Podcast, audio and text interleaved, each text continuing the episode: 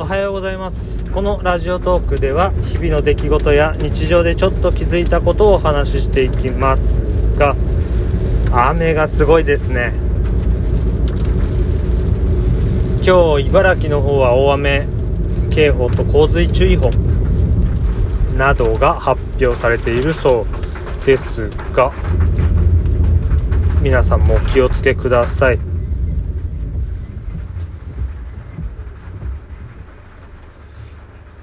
なんか最近インターエクスプレスというベイ FM のラジオで漫画アニメについて、それがお題テーマが漫画アニメについてってことで、いろいろとリスナーの方がおすすめなんかを投稿しているんですけど、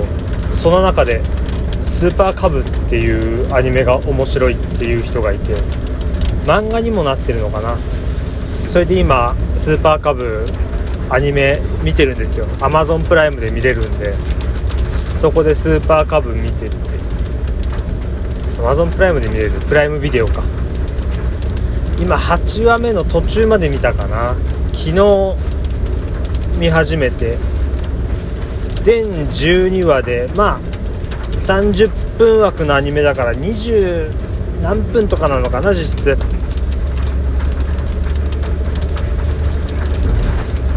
これはね、株に乗りたくなりますよ。影響されやすい自分としては。もともと原付 50cc 未満のバイクって免許は持ってなかったです、高校の時。ただ物だけは購入して、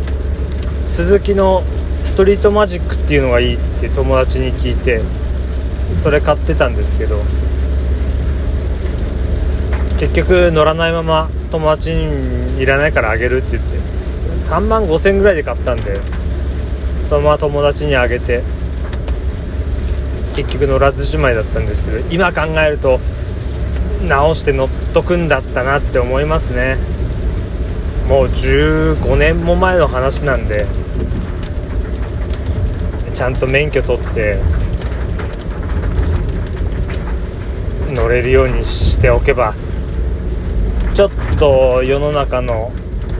景色変われたのかなとは思います。今でも高校生とか中学生の子がこういったスーパーカブみたいな、見たことないけどゆるキャンとか、ああいった趣味をこうテーマにしたアニメ見たら、結構そっから触発されて学生時代の活動とかにもいい影響が出ることもあるんじゃないかなって思いますね。自分が高校生の時ももうインターネットはだいぶ発達していて、 YouTube とかもあったんですけど、あんまりパソコンとかまだインターネットの文化が根付ききってない感じだったんです。といってもホームページとかブログのブームではあったんですけど、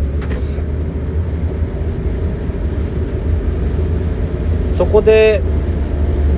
ネット上でアニメの情報を見るとかドラマの情報を見るとかっていうのはあんまりやってる人いなかったし、無断でアップロードされたアニメとかそういうものを見ちゃダメなんですけど、そういうのもどっちにしてもガラケーだとそんなにできなかったなっていう感じなんですよ。